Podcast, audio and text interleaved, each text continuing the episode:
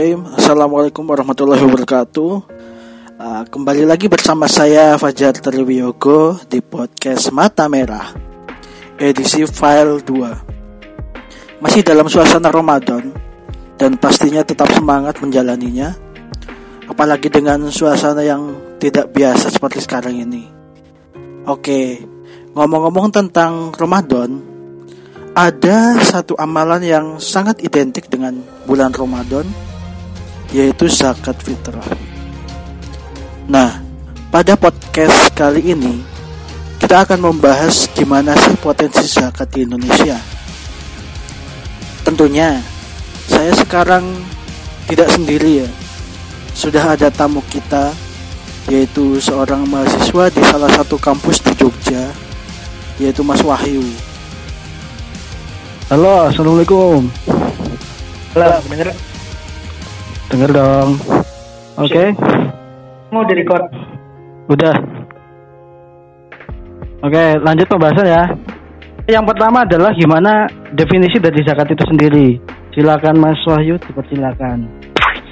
Ya, uh, untuk definisi zakat itu sendiri kan sebenarnya zakat itu dikeluarkan kalau zakat fitrah itu fungsikan untuk mensucikan gitu. Iya.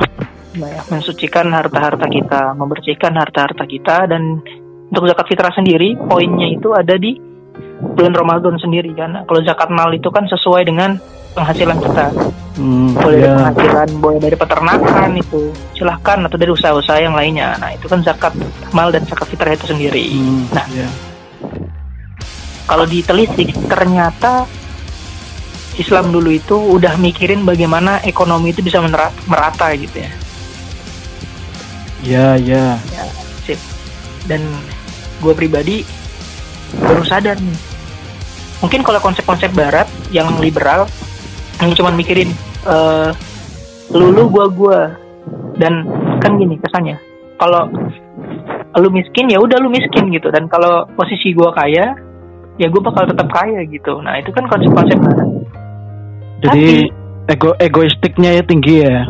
Nah, hmm.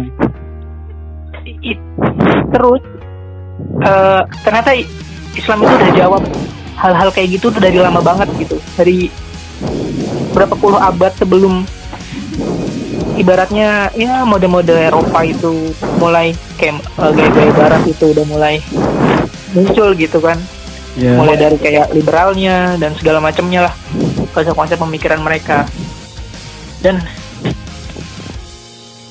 kenyataannya semakin ke sini kelihatan Indonesia tuh kayak gitu gitu mulai ada mental-mental ke arah liberal dan nggak peduli dan aware nggak aware gitu ya nggak peduli sama lingkungan sekitar mungkin ini nah, juga sih apa namanya uh, perbedaan lingkungan gitu ya kalau ah. lingkungan di kota itu aku melihatnya juga lebih uh, menyendiri gitu loh. Jadi bahkan ada ya, yang tetangganya pun nggak tahu gitu loh kan. Banyak nah. Iya. Bener banget tuh. Jadi kan kalau kata Rasulullah bilang kalau tetanggamu masih kelaparan kan berarti kita bisa termasuk bukan Islam yang baik gitu kan. Nah, nah. itu yang kemarin terjadi di sini ya, Pak. Kayak banyak yang maling beras buat makan gitu kebutuhan gitu ya. dasar ya kebutuhan dasar bahkan terakhir di daerah Gunung Kidul aja tuh di Jogja hmm. itu ada yang maling sapi coba cuma oh. untuk memenuhi kebutuhan dasar nah hmm. ini masuk nih tentang kenapa yang dikasih ketika zakat fitrah itu kebutuhan kebutuhan dasar ya ya hmm. nah, dan ini ada bisa jadi salah satu kritikan juga tentang um, sebenarnya ini tulisan sebenarnya pengen kritik pemerintah gitu. Waduh. Tentang. jadi arahnya gini ya. Misalkan uh, kemarin pemerintah ngeluncurin namanya prakerjaan. Nah. Nah. Yap. Gue udah ibaratnya gue pribadi juga wah keren nih mulai ada bantuan gitu. Nah zamannya Pak SBY kan dulu ada ya BLT ya bantuan ya, langsung tunai gitu ya. Nah. Ya BLT. Nah, ternyata usut usut punya usut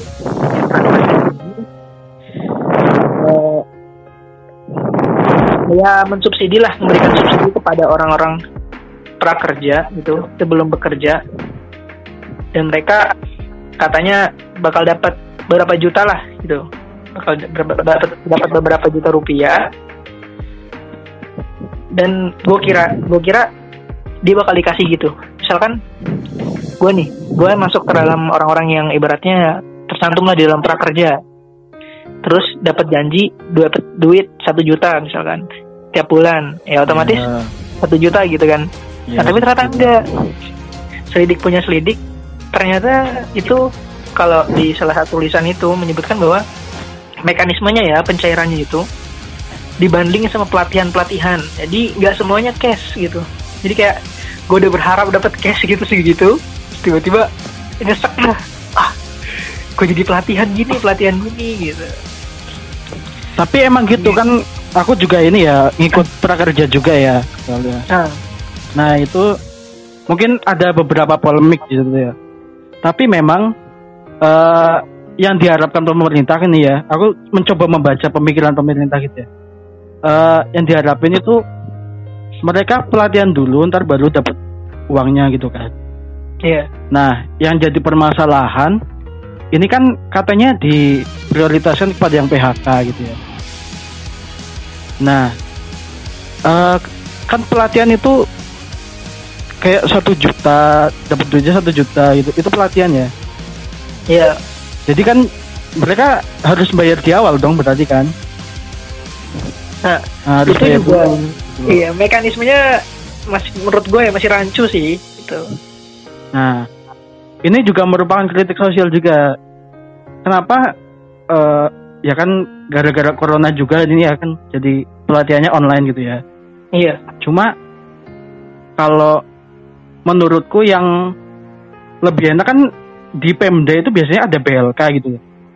Ada balai balai pelatihan kerja kalau nggak salah. oh eh, Nah, kenapa nggak kartu prakerja itu nggak diintegrasikan ke BLK gitu? oh, apa mungkin karena masih baru kali gitu ya jadi emang belum ada integrasi segala macam Mungkin juga. Nah. Cuma yang aku rasa lebih lebih efektif di BLK gitu. Nah, itu sedikit menyinggung prakerja gitu. Oke, lanjut ke materi. ya siap jadi eh kalau konsep ulama dulu tuh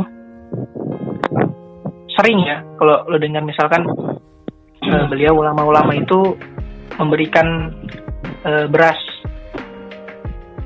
beras ke pesantren-pesantren gitu Ya. fungsinya biar apa ya biar kebutuhan kebutuhan dasar mereka itu kepenuhi dulu Hmm. jadi konsepnya gini harusnya bantuan langsung itu diberikan dulu kebutuhan dasar mereka terpenuhi baru kita ajak ngobrol gitu jadi kenyang dulu Hmm. baru ngobrol nah Iya, iya.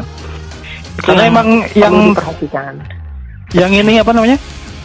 eh yang menjadi pro- problem dasar di pesantren biasanya kurang kurang bahan pokok gitu kan.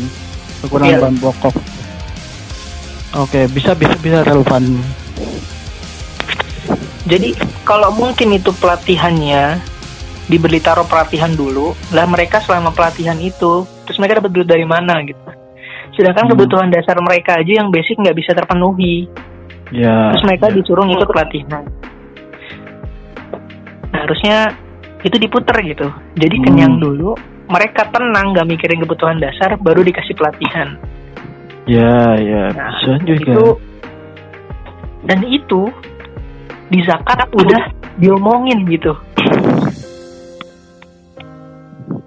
Karena di zakat fitrah gitu pasti eh, ngasihnya beras gitu ya. Nah, iya kebutuhan dasar. Hmm. Ya mungkin kalau pokok. diharap diganti lah nggak dengan beras ya gitu ya.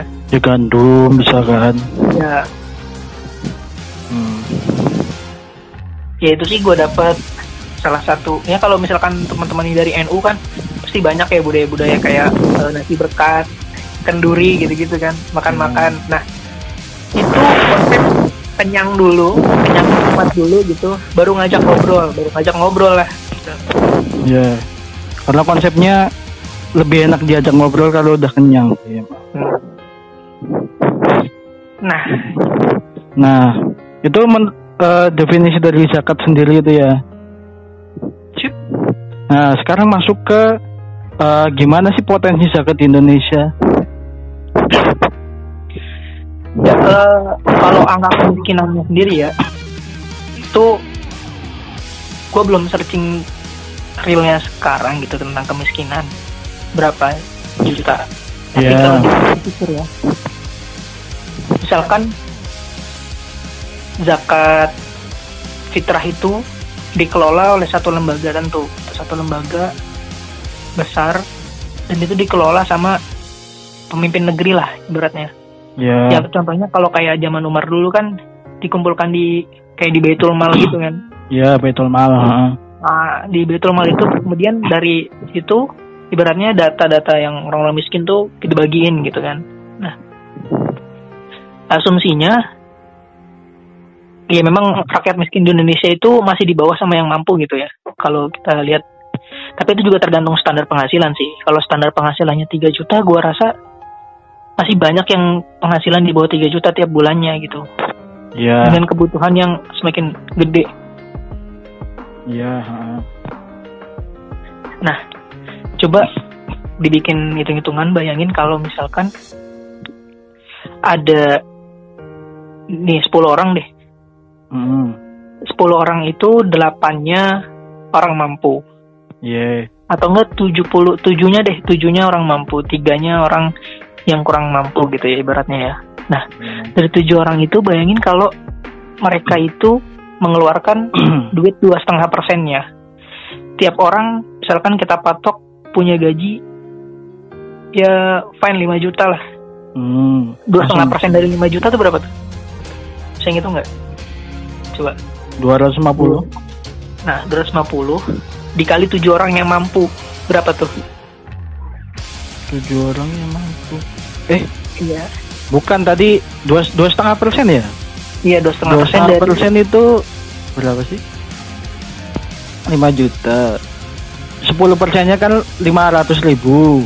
Ah, dibagi 4 ya sat- 125 lah. 100 lebih lah. Nah seratusan itu. Heeh. 100 itu dikali 7 berarti 700 lah. 700 kumpulan 700 dibagi dua itu 350 ribu. Nah Hmm. itu udah bisa ngebantuin 350 ribu untuk dua orang. Tuh. Mm-mm. bayangin kalau konsep itu ditaruh lebih luas gitu. Dan kalau kita standarisasi gaji ya yang mampu itu luar biasa loh Hmm. gajinya ada yang sampai 30 juta satu bulan atau lah taruh eh, mungkin pemimpin-pemimpin kita yang ada di DPR atau di petinggi-petinggi menteri-menteri mereka punya Hmm. gaji yang wow dan dua setengah persennya itu sebenarnya bisa ngalokasiin atau menuhin satu keluarga atau sampai berapa keluarga bahkan Mm-mm. ya. bisa bisa untuk menuhin kebutuhan dia satu bulan gitu dan itu bisa ngurangin angka kemiskinan untuk tadi ya konsep Hmm. yang ulama tadi. Kebutuhan dasar kita penuhin dulu baru kita ajak ngobrol. Mm, gitu. Kan lebih enak gitu. Bisa bisa. Jadi ada pendekatannya. Lebih. Jadi kenapa mungkin pemerintah itu kadang banyak yang nggak ngedengerin? Karena mereka nggak ngasih solusi dulu di awal gitu. Mm, mereka minta diikutin dulu baru akan ada solusi selanjutnya. Nah Hmm. tapi kan rakyat point of view-nya beda kan. Kita butuh solusi di depan baru gue ngikutin lu gitu kan. Iya Iya nggak sih? Nah, ya gitu deh. Tapi kalau kalau ngebayangin gini Apa? aja apa kayak studi kasus di zakat fitrah gitu ya di di lingkungan RT gitu ya. Heeh. itu kan zakat fitrah itu eh, dikenai kewajiban kan per orang. Iya. Per orang. Nah, biasanya nih yang kalau di prakteknya itu kan dibaginya per kakak gitu loh. ya Hmm. di kakak Dan itu pasti kalau dibagi pasti lebih misalkan eh, kalau di ini di masjid dekat rumah gitu kan. eh kalau nggak salah data tahun berapa pas Ane masih jadi panitia gitu.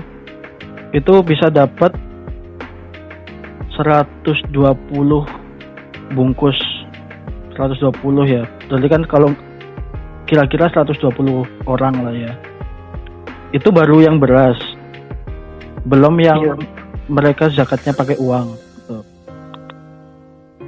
Nah itu untuk distribusinya eh, satu kakak itu bisa dapat satu sampai dua bungkus gitu. Jadi kan ya lumayan lah sudah memenuhi kan memenuhi kan Hmm. karena kan apa kewajibannya per kepala tapi baginya itu per kakak gitu kan. Udah cukup sebenarnya. Ya benar-benar. Udah cukup banget. Nah itu per kepala ya? Iya kan eh, zakat. Kan kewajibannya per kepala kan? Ah iya. Mm-mm. itu per kepala dan kita baginya per per kakaknya kakak Mm-mm. kan itu ibaratnya banyak banget kan udah lebih dari cukup lah. Udah. Mm. Makanya itu emang ya potensinya gede juga sih. Mm. Dan standar aja sih kalau menurut gue ya buat uji coba kenapa nggak yang PNS itu yang muslim diwajibkan untuk bayar zakat mal tiap bulannya gitu mungkin nanti akan dibantu sama lembaga lazis basnas Iya nggak? Eh, tapi emang harusnya harusnya Basnas itu udah terintegrasi sama PNS bukannya? gitu harusnya, maksudnya. harusnya ya. iya jadi Karena- kan ibaratnya. Da- Basnas itu ada data yang real ya. Misalkan Iya. ada berapa yang miskin di daerah suatu daerah dan mereka Hmm. punya eh, ASN di daerah itu Hmm. berapa. Itu kan Hmm. bisa ibaratnya masih bisa lah untuk Bisa, bisa, ditekan gitu. Hmm. Nah itu ya emang ha- se- seharusnya gitu ya. Cuma nggak Mm-mm. tahu sekarang karena aneh bukan dari Basnas jadi nggak tahu gimana sistemnya gitu. Ya sama Kemungkinan. sama aneh juga, aneh juga gitu. Tapi aneh berangkapnya aneh berapa gitu gitu. Ada salah satu peraturan yang Hmm. ibaratnya itu memaksa. Iya iya. Iya. Oh iya sempat sempat jadi ini juga kan ya. Sempat jadi pembicaraan kemarin juga kayaknya ya. Iya, Ah, gue pernah dengar beberapa kali tuh katanya ya gitu ya alhamdulillah kalau bisa direalisasi kan hmm. Terus satu lagi kalau misalkan itu benar-benar kelaksana gue nggak bisa bayangin deh gimana ekonomi itu mulai rambat naik gitu Hmm. Uh, Iya dan sih. kita coba saling peduli kan Ya emang gitu sih. Tapi dari dilihat dari eh, apa? Dilihat dari potensi zakat fitrah aja segitu gede gitu loh. Apalagi kan eh, kayak zakat profesi gitu kan, mal Nah, profesi itu lebih gede lagi. iya kalau mereka yang punya usaha kan apalagi peternakan gitu kan Hmm. mereka harus bilang berapa di ada lah aturan-aturannya kan Hmm. iya sih. dan ini sih ada satu yang miris sih gue kan sekarang posisi lagi ada di Bekasi kan apalagi tentang covid ini Ya. Gimana Iya. pembagian bantuan di sana? untuk nah kebetulan eh, di zakat kemarin sempat dibahas nih di DKM Ya. konsep mereka yang fakir dan eh konsep mereka yang miskin ini apakah miskin selamanya gitu? Ngerti nggak? Apakah ketika dari lahir mereka sudah miskin kemudian sampai sekarang masih miskin gitu? Kemudian ada bahasan oh enggak gitu. Mereka yang sedang miskin pun atau sedang kekurangan uang dan tidak memenuhi kebutuhan mereka bisa masuk ke dalam mustahil. Iya kan? Iya, contoh kasusnya sekarang ketika covid Hmm. ya eh, banyak banyak banget ya orang-orang eh seperti ojol lah mereka mereka pengemudi ojol yang jadi jualan minuman gitu di pinggir jalan Ya. karena ya emang di sini kan psbb dan ojek tuh nggak boleh ngangkut orang sekarang dan Iya. sudah Sudah ngantar bareng ya? ngangkut barang eh, ngantar barang sama makanan gitulah dan itu jauh lah menurut gue pribadi dibandingkan mereka angkut ba- angkut orang gitu ya Hmm. angkut orang kan mereka banyak ya Iya. lebih dinamis lah ke- pergerakannya ketimbang ngangkut barang Hmm. dan sampai segitunya gitu dan Iya. itu menurut gue bisa jadi sasaran sih untuk bisa Hmm. diberikan gitu bantuan-bantuan kayak gitu Iya ya. Kita ngelihat dari ojol aja yang kesehariannya bisa dibilang makmur gitu ya. Ya udah lumayan mencukupi gitu ya. iya Itu bisa sampai segitunya pas eh, pandemi ini gitu. Gimana kalau apalagi nasib yang ya. iya nasib kayak penjual kopi keliling becak dan sebagainya becak yang memang satu hari belum tentu kan mereka dapat ini dapat orderan Iya. yang tukang tukang-tukang becak gitu kan belum tentu dapat seharinya Hmm. Apalagi sekarang gitu ya Ya, itu bisa jadi ya miris banget sih harusnya itu Iya. bisa jadi sasaran gitu tentang zakat. Tapi di sana udah udah mulai ini, udah mulai banyak bantuan di sana kan? Udah udah di ini. Kalau bantuan sih gue pribadi belum tahu ya karena itu gue belum nanya survei sendiri per individu karena gue sendiri sekarang lagi diisolasi. Iya, lo kan baru kemarin. ah, iya kan. Jadi gak berani ke mana-mana. Ah, tapi udah mulai mereda sih kalau penularan. Kalau di sini kayaknya penularannya udah ganti pindah ke daerah sekarang ketimbang di kota. Di Iya. Bekasi atau di Jakarta gitu, daerah penunjang. Iya lah, soalnya sekarang udah pada pulang semua kan. Mm-mm, kemarin. Di sini juga udah mulai banyak ini yang kena. Nah, hati-hati dah Ah. itu. Cilacap udah merah ya. Iya, Cilacap. Eh, Cilacap masih merah. Sini juga merah nih, Iya, kecamatan. Ini udah merah. Kecamatan gue juga udah udah kena satu kayaknya. Satu kecamatan. Enggak, udah satu yang positif. Hmm, Terus kecamatan sebelah satu meninggal. ini. Tuh. Ya begitulah. Tapi di sana masih rame nggak? Apa masih pada di rumah aja? Nah, ya. Halo, gimana? ya lanjut. Kenapa mati dah? Oke lanjut, gimana tadi? Sampai mana? Kok padahal kan di sini PSBB itu ya. Ah, Nah, kondisinya sini rame banget. Kemarin waktu nyari takjil itu, nggak gue sempet bandel juga keluar. Dan alhasil, masya Allah macet. Hah? Di benar. udah mulai macet di sana. Iya di perumahan tuh di gang gitu ya macet. Itu yang besar jalan utamanya tuh macet. Dari orang-orang nyari bukaan. Ah, Iya ya. Kayak gue lebih ngerasain Ramadan di sini sih gitu. Ketimbang ngerasain Ramadan di daerah kemarin. Karena lebih rame gitu. Padahal ah, pusat penyebarannya daerah-daerah kota kan awalnya. iya, Iya. daerah urban lah. Mungkin udah bosen lah.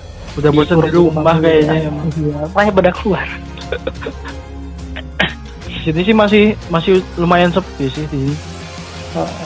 Walaupun Masih nggak sepi lah. sepi amat. Kalau orang-orang di daerah mungkin di desa lebih gampang diatur ketimbang di sini. Apalagi kalau di Jogja ini sih kayak patuh banget lah sama Sultan. Ah, Sini mah kan banyak yang ngeyel-ngeyel. Ya gue termasuk gitu. Oke oke oke. Oke lanjut. Eh gimana ada lanjutannya lagi nggak? Eh ada pembahasan lagi? Ya buat gue sementara itu deh. Karena itu satu harapan gue gitu. Kalau Oke. zakat itu ya walaupun ibaratnya kita banyak agama, tapi kalau zakat itu bisa jadi satu program untuk ditawarkan gitu kan ke negara, Hmm. why not gitu. Kenapa enggak? Oke. Siapa Ya. tahu itu bisa bangkitin ekonomi Indonesia sendiri. Ya. Amin. Amin. Semoga. Oke, mungkin gitu aja podcast file 3 ini. Yud. Oke, kurang lebihnya mohon maaf. Assalamualaikum warahmatullahi wabarakatuh. Waalaikumsalam warahmatullahi wabarakatuh.